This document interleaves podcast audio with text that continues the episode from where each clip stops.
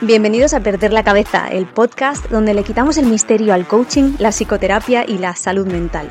En este primer episodio vamos a preguntarnos, ¿qué diablos es el coaching?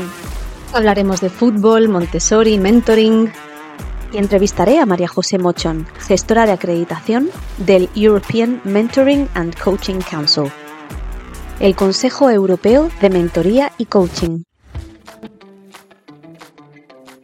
Hace unos días vino a visitarme mi amigo Miguel Ángel y me dijo que esto del coaching a él le sonaba a chino.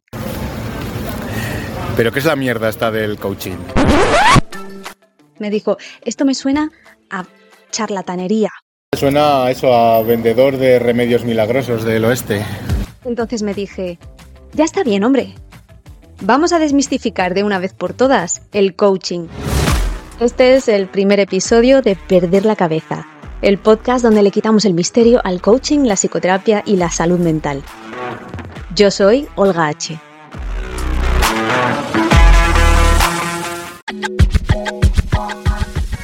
Bueno, bueno, entonces, ¿qué diablos es el coaching? ¿Qué, diablos, es el, coaching?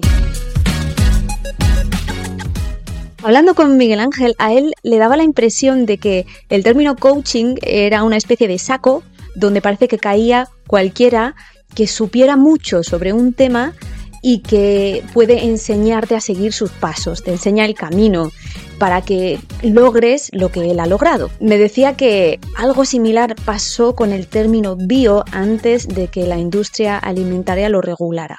Era una especie de saco donde caía cualquier cosa que fuera un poco natural.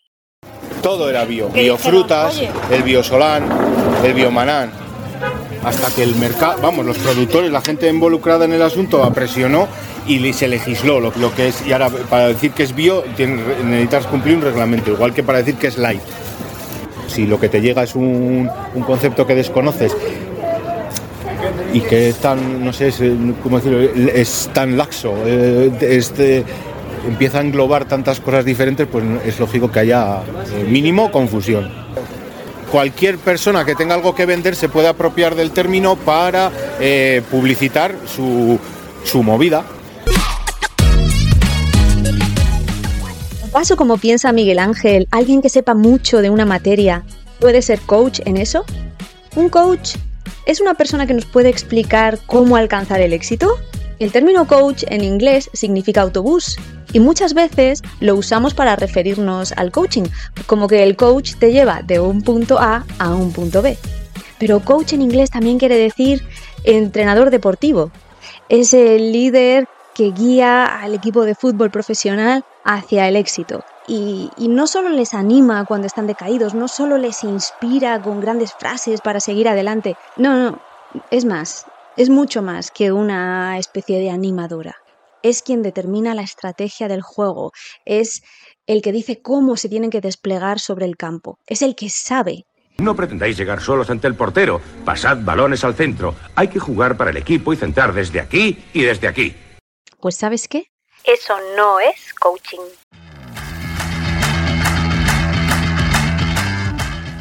Y esto me lleva a pensar en la educación bueno, en el modelo de educación convencional, que es el modelo en el que la mayoría hemos sido educados. Es este en el que hay un profesor o una profesora que es el que sabe, quien imparte el conocimiento. Y los niños, las niñas, simplemente escuchan y, en teoría, se empapan de todo ese conocimiento que luego integran como propio. Pero esperad, que voy a hacer un alto en el camino y os cuento que en 2015 fundé el primer colegio Montessori de Granada y uno de los primeros en España. En el aula Montessori las cosas son muy distintas. No hay un maestro que lo sabe todo, que es un sabio conocedor, centro de atención, al que los niños y niñas tengan que estar escuchando atentamente mientras se quedan sentados en sillas durante gran parte del día. No. María Montessori, de quien ya hablaremos otro día, se dio cuenta de que dentro de los niños hay un maestro interior. El maestro interior les va dando las pautas, digamos. Es esa parte intuitiva de sabiduría interior que les va indicando el momento, el camino. Los niños y niñas tienen todos los recursos necesarios dentro de sí para desarrollarse, para expresar toda su potencialidad, para entender lo que pasa a su alrededor en el mundo, para sacar conclusiones y comprender la vida. Lo único, y digo único entre comillas porque no es nada fácil, lo único que tenemos que hacer los adultos es bajarnos de ese pedestal de mármol, ponernos a la altura de los niños y preparar el ambiente para que puedan desarrollarse dentro de él. Nada más y nada menos, porque como os decía, no es nada fácil crear ese ambiente y prepararnos a nosotros emocionalmente y psicológicamente para estar ahí.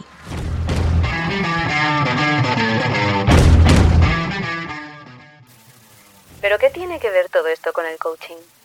Pues todo. Para mí, el coaching es como Montessori. Yo creo que el adulto con el que trabajo como coach también tiene dentro un maestro interior. Yo no soy su maestra. Él no necesita una profe que le diga cómo tiene que vivir su vida. El maestro interior, en mi opinión, no nos abandona cuando nos hacemos grandes. A lo mejor nos cuesta un poquito más escucharlo, eso sí, pero estar, yo creo que está ahí. En una escuela Montessori no les decimos a los niños lo que tienen que hacer. Ellos mismos acaban deseando descubrir las matemáticas, las ciencias, las letras y van a acabar deseando investigar, experimentar y explorar solo por la manera en que interactúan con un ambiente que está exquisitamente preparado. Y no me lo estoy inventando yo, y tampoco lo digo porque lo haya leído en un libro. No, no, es que lo he visto. Llevo viéndolo en la escuela durante años. Y para mí, el coaching del bueno es uno en el que se hacen preguntas. No se dan consejos, no hay un gurú que sabe más que tú y que te dice lo que tienes que hacer. Porque en coaching y en Montessori sabemos que el aprendizaje es significativo y impactante cuando es uno mismo quien descubre las cosas. Piénsalo. ¿Cuántas veces no has hecho ni puñetero caso a algo que te han dicho, pero cuando lo has descubierto por tu cuenta, madre mía del amor hermoso, todo tenía sentido? Hay magia en el momento eureka, señores.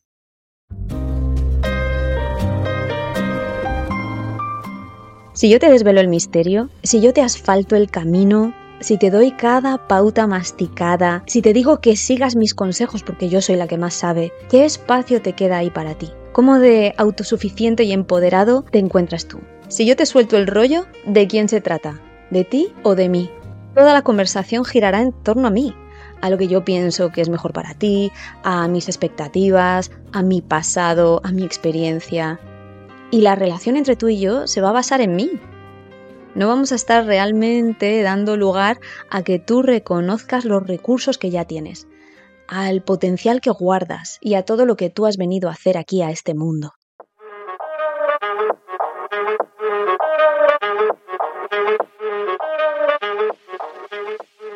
Si hay algo que tenemos claro en Montessori es esto. El niño que aprende a ser autónomo, la niña que sabe que es capaz, que es capaz de hacer las cosas, acaba desarrollando una confianza en sí mismo que va a tener una buena estructura fuerte donde sostener el desarrollo de todo su potencial. Lo que yo te cuente probablemente tenga poco que ver con lo que tú me responderías a mí si te lo pregunto, porque tú eres único y yo no soy tú. Y también pienso que como adultos tenemos todos los recursos en nuestra mano. Nosotros somos capaces. Es solo que hay veces que necesitamos que alguien nos acompañe en ese viaje. Y también hay veces que necesitamos que nos den algún que otro empujoncito. Entonces no puedo decirte qué tienes que hacer, pero sí puedo desarrollar la extraordinaria habilidad de hacerte preguntas. Preguntas complejas, preguntas dinámicas, preguntas poderosas, las llamamos, que son las que te hacen pensar, las que hacen que te replantes las cosas, que, que puedas ver nuevas posibilidades, opciones que nunca antes habías imaginado. Pero soy yo quien hace las preguntas, yo no tengo tus respuestas. Aunque a veces no te lo parezca, pero las respuestas las tienes tú. Yo te puedo ayudar a indagar y juntos podemos ir desmenuzando cada una de estas posibilidades nuevas que se te abren. A veces pienso que esa puede que sea la máxima aspiración de un coach, saber desenvolverse en el arte de hacer preguntas. Preguntas puñeteras, preguntas incómodas, preguntas que ni siquiera quieres escuchar y preguntas que a veces te hacen rabiar y que te abren el mundo en dos, como una sandía.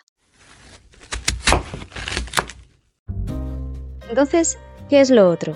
¿Cómo podríamos llamar a eso otro que decía Miguel Ángel? Lo de que, que si alguien sabe mucho de un tema y te puede enseñar el camino, él puede ser tu coach. Porque a veces es de gran ayuda que alguien nos diga lo que tenemos que hacer, sinceramente. Mi amigo Christopher Vook de Estados Unidos hace poco me decía que había contratado un servicio de coaching y mientras me explicaba lo que era, me di cuenta de que el término coaching se usa de manera algo laxa al otro lado del charco. Eso que él me explicaba era un proceso de mentoring, donde hay un mentor, alguien que efectivamente sabe más que tú, te da las claves para el éxito, te desgrana los pasos, te acompaña por el camino. Pero eso no es coaching, es mentoring.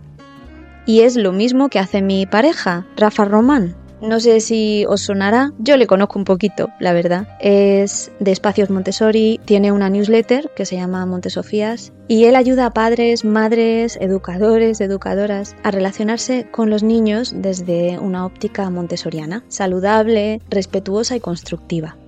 Pero eso no es coaching, eso es mentoring, porque él es experto en la materia y lo que hace realmente es muy valioso. Las madres y los padres aprenden cosas nuevas que no sabían que eran posibles y las aplican con sus hijos o sus alumnos. Y hay momentos en la vida en, los que reconozco que es justamente lo que necesitamos. Yo también tengo un mentor y sigo sus pasos, encantada de la vida, con gran admiración y respeto. Pero eso es mentoring, eso no es coaching. He hablado también con Marco Álvarez Jiménez, que es asesor fiscal y laboral de empresas desde hace 28 años. Está también certificado en mentoring por la Universidad Autónoma de Madrid y es coach profesional certificado por ASESCO. Y lo que le ha pasado a Marco es que se ha encontrado a lo largo de su carrera que muchos clientes le pedían un asesoramiento que iba mucho más allá de lo laboral. O sea, que se le quedaba corto el asesoramiento a secas y fue así como se introdujo en el mundo del coaching y del mentoring. Que si tú puedes asesorar a la empresa, al empresario, pero también trabajas con él personalmente, el cambio eh, ocurre, en muchas circunstancias ocurre mucho más rápido. Lo que hace el mentor es ayudar dando consejos y guiando al cliente a, alcanzar eh, esos objetivos de desarrollo, de aprendizaje de la propia persona o de una organización. Le abre un abanico de posibilidades. El mentor abre abanicos de posibilidades para que todo se dé. Marco me habló también de el mentoring que le está haciendo. Hay personas que acuden a él porque quieren abrir una asesoría fiscal como la que él empezó desde cero hace 28 años. Entonces él sabe cómo orientarles.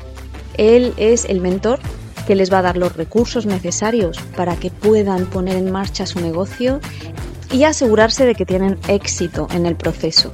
¿Por qué? Porque tengo la experiencia, son 28 años, porque yo he montado una, asesoría desde cero y porque sé los contras todo donde yo me donde yo me he tropezado, donde yo me he levantado, donde no tropezarme, entonces todo ese camino, entonces tú vas indicando, vas guiando.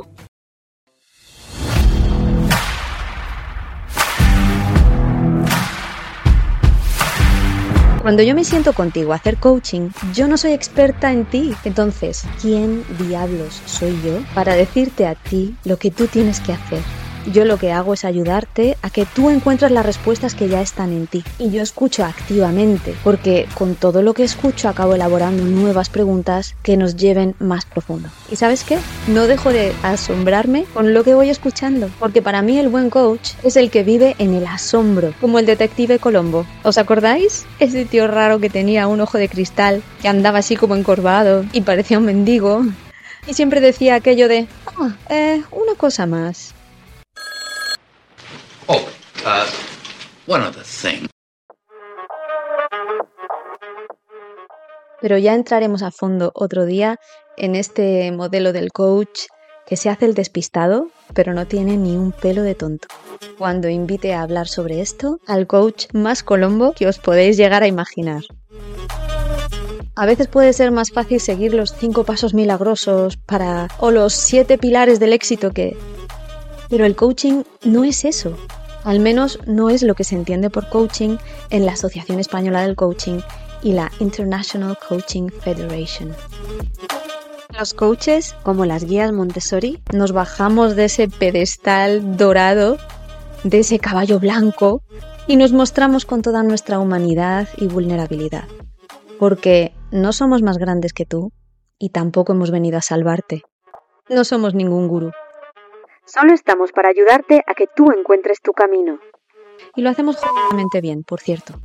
Eso sí, igual que una guía Montessori tiene que preparar con el máximo cuidado y atención ese ambiente físico y ese ambiente psíquico para que los niños y niñas puedan desarrollar en él todo su potencial sin sentirse juzgados, Así también los buenos coaches tienen que saber preparar ese ambiente para el coachee. Y lo que es más importante, tienen también que hacer una preparación personal. Tienen que haberse preparado a sí mismos para todo lo que esta noble profesión requiere. Y lo cierto es que ni es fácil prepararse para ser coach, ni es fácil embarcarse en un proceso de coaching, porque reconozcámoslo. Es muy incómodo responder a esas preguntas.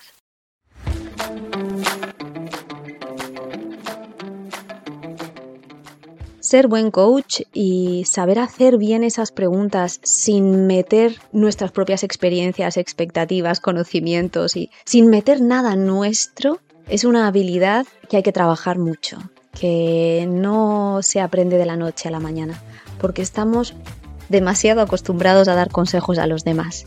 Requiere de una formación específica y de mucho ensayo y error, porque estamos acostumbrados a dar consejos, a interrumpir, a querer salvar al otro, y no nos enseñan a sostener espacios y a sostener silencios incómodos. Ser buen coach también requiere un trabajo de desarrollo personal profundo y una formación intensa en diversos recursos que conecten contigo, con tu estilo, con tu manera de hacer las cosas, con tus creencias. Porque así vas a disponer de una completa caja de herramientas que vas a poder utilizar para ayudar al coachee a navegar los altibajos de la vida. Iremos hablando sobre muchas de estas herramientas en sucesivos episodios.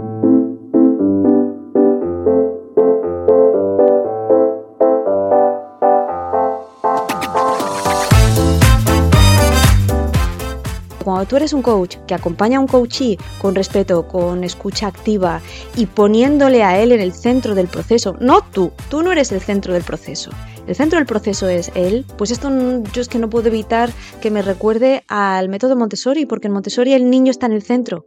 Él es el que guía el proceso de aprendizaje y no el adulto. Sin embargo, el mentoring creo que es lo que hace una persona con experiencia, con sabiduría, con expertise. Y entonces el mentee se siente acompañado por una persona que le da consejos y que marca el camino y le ayuda a desarrollar habilidades más bien técnicas, habilidades específicas del área en cuestión. Vale, esto es lo que se me ha quedado por ahora.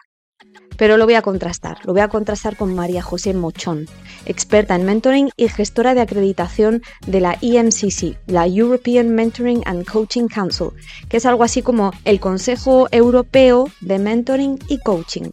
Lleva ejerciendo como mentora desde 2016, está certificada en coaching de equipos y lleva 25 años dirigiendo equipos del sector hospitality.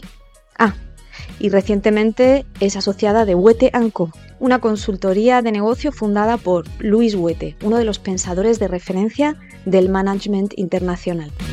Bienvenida María José, qué ilusión. Muchas gracias. Para mí también es una gran ilusión estar aquí contigo, Olga. Oye, sabes que estoy hablando sobre mentoring y coaching y la diferencia que hay entre lo uno y lo otro. ¿Cómo, cómo dirías tú que se diferencia? Tienen mucho en común porque son dos disciplinas que están orientadas a sacar lo mejor de la persona. El coaching es un método más bien socrático, ¿no? de sacar desde dentro eh, a través de la pregunta. Y en el mentoring permite un poco más el acompañamiento con experiencia del mentor. Eh, tienen sus diferencias, tienen sus similitudes, pero en cualquier caso pues son dos herramientas fantásticas para el crecimiento en talento y en desarrollo personal. El mentor es una persona que se ha preparado mucho cuando uno eh, quiere aportar valor es porque previamente ha llenado su pozo. Yo trabajo mucho con artículos de calidad para que la persona trabaje sobre, sobre sí misma, sus competencias, sobre su talento Toda esa lectura, esa dieta intelectual, tener el cerebro bien entrenado, ayuda al crecimiento. Y un mentor ha de ir por delante en todo esto. O sea, el mentor le va a dar al mentí una serie de artículos de calidad de lecturas, ¿no? Para ir desarrollando habilidades. Si hablamos del mentoring en general, pienso que puede haber de todo. Yo puedo hablar de la metodología que sigo, que es la de Wete Co, que tratamos el desarrollo del autoliderazgo directivo, ayudando a la transformación de persona en el contexto de una transformación empresarial. Y bueno, ahí se trabaja de todo, ¿no? Desde la comunicación, el equipo, las interrelaciones, la integridad personal, el propósito importante, ¿no? Dónde poner el foco, la gestión del tiempo, la gestión del propio talento, bueno, es, un, largo recorrido muy bonito. Claro, lo bonito de todo esto es cuando, cuando palpas el crecimiento en esas personas a las que has acompañado en ese viaje. Hay un crecimiento ahí precioso.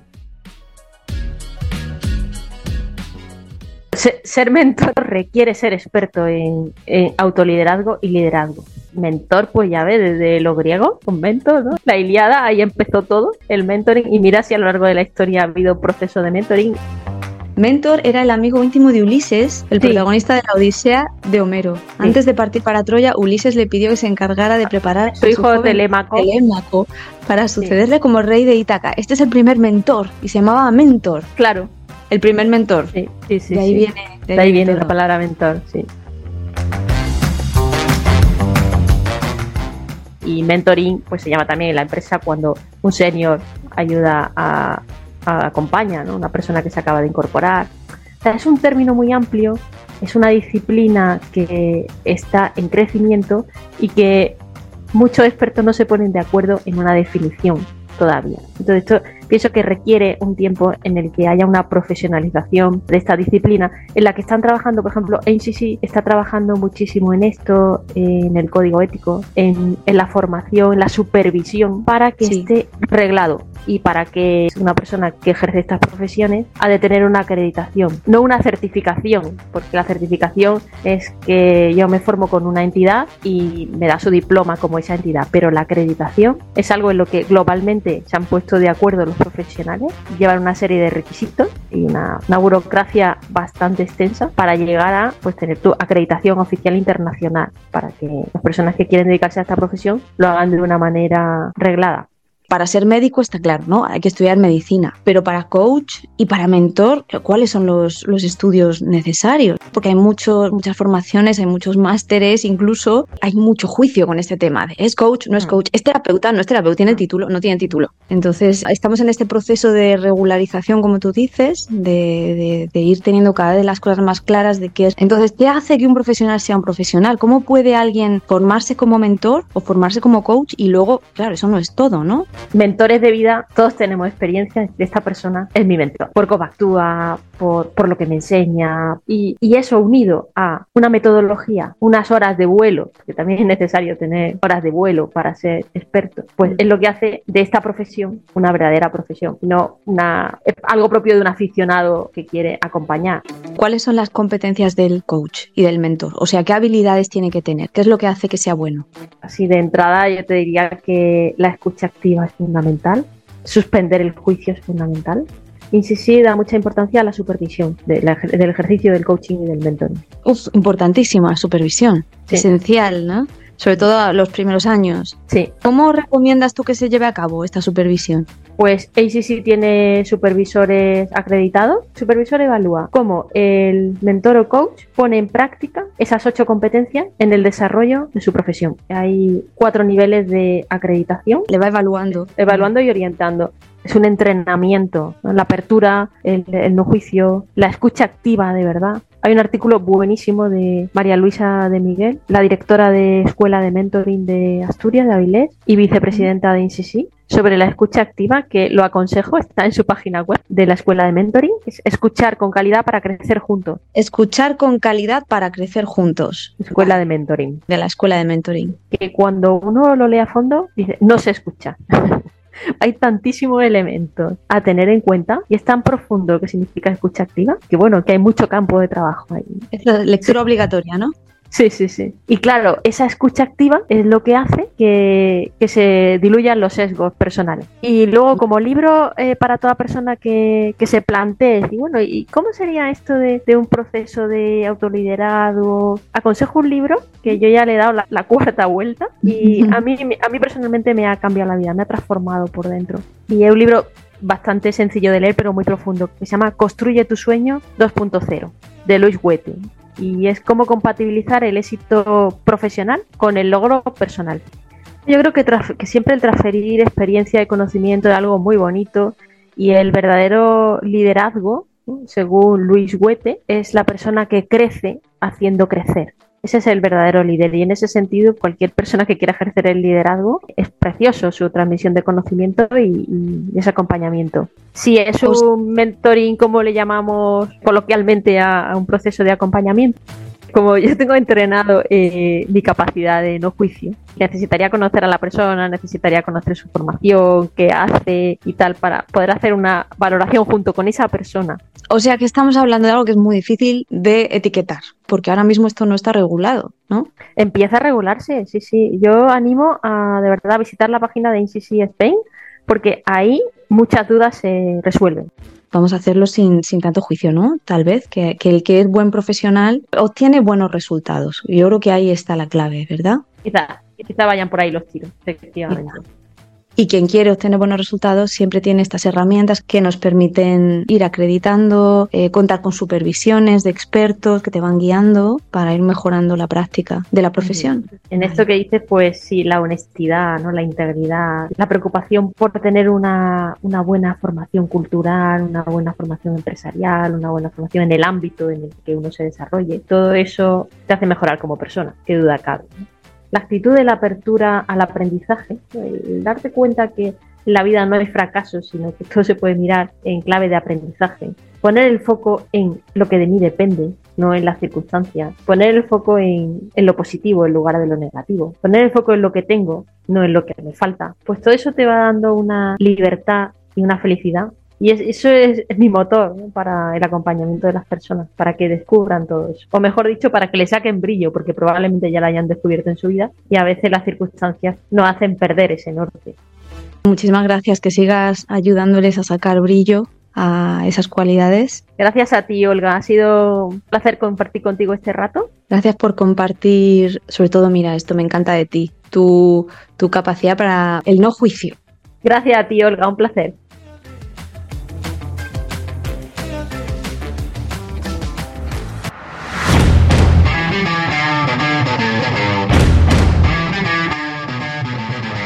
Bueno, Miguel Ángel, espero que te haya quedado algo más claro lo que es el coaching y en qué se diferencia de otras metodologías, como el mentoring. Me he metido en un berenjenal que a ver cómo salgo de aquí sin ofender a nadie. El coaching y el mentoring son dos cosas diferentes pero están relacionadas y ambas están en proceso de regularización. Como lo vio, si te digo la verdad, creo que pasa exactamente lo mismo con el término Montessori hay algunas entidades que tratan de acreditar lo que es Montessori. Incluso las hay que se erigen como si poseyeran la verdad última de lo que Montessori es. Y después hay profesionales que pueden tener o no tener una titulación o una acreditación Montessori y pese a ello puede seguir siendo discutible si están alineados o no con los principios de María Montessori. Porque verás, María Montessori dijo una cosa que para mí es el fundamento de toda su filosofía dijo, No me sigáis a mí, seguid al niño. O sea, lo que yo escribo es la base de una filosofía educativa, pero poned al crío en el centro. Primero están las necesidades de ellos, los niños, y después va cualquier cosa que yo haya escrito. Es decir, que lo importante, de hecho, lo único que importa es el niño ese niño, esa niña que tenemos delante. Y no algo teórico. Ahora mismo esto no está regulado, pero lo estará antes o después. Y para todos esos profesionales que queremos contar con algún tipo de titulación o acreditación que nos certifique, hay caminos para hacerlo. Con la IMCC, con la ICF, con ASESCO y como mencionó María José, hay diferentes niveles de acreditación o de certificación y según unas entidades u otras hay que demostrar ciertas horas de vuelo y estar supervisado. Esto da cierta garantía al trabajo de un profesional. Y luego está, por supuesto, los resultados que obtenemos los coaches y mentores. En España me da la impresión de que tenemos un poquito de titulitis y que los títulos aquí parece a veces que es lo único que importa. Pero si te vas más allá de nuestras fronteras te das cuenta de que en otros países se valora más los resultados que obtienes y que eso está por encima de cualquier papel que puedan haberte otorgado. Yo creo que al final me quedo con esa frase de Montessori. Podemos tener mil títulos, mil acreditaciones, habernos estudiado la teoría a fondo, podemos seguir metodologías propias o ajenas, o tener nichos más o menos cerrados, pero lo esencial es centrarnos en la persona con la que estamos trabajando, en ese momento de presencia donde estamos ahí para ellos, donde les damos espacio, en acompañarles con respeto, en escuchar y ser posibilidad. Vamos a seguir a la persona con integridad, con honestidad, que todo lo demás es accesorio. En el siguiente episodio os hablaré sobre cómo enfoco yo el coaching y voy a entrevistar a Alberto Morales, profesor retirado de neuropsicología de la Universidad de Granada. Hablaremos sobre felicidad, croquetas y zen. Oye, y si quieres hacerme alguna pregunta como Miguel Ángel, entra en olgah.com barra preguntas y déjame la tuya que aunque soy más de hacer preguntas que de responderlas, haré todo lo que está en mi mano para resolver tus dudas. Y si quieres apoyar este proyecto, deja una reseña en iTunes, Spotify o en la plataforma que uses. Y comparte con tu gente. Hasta la próxima.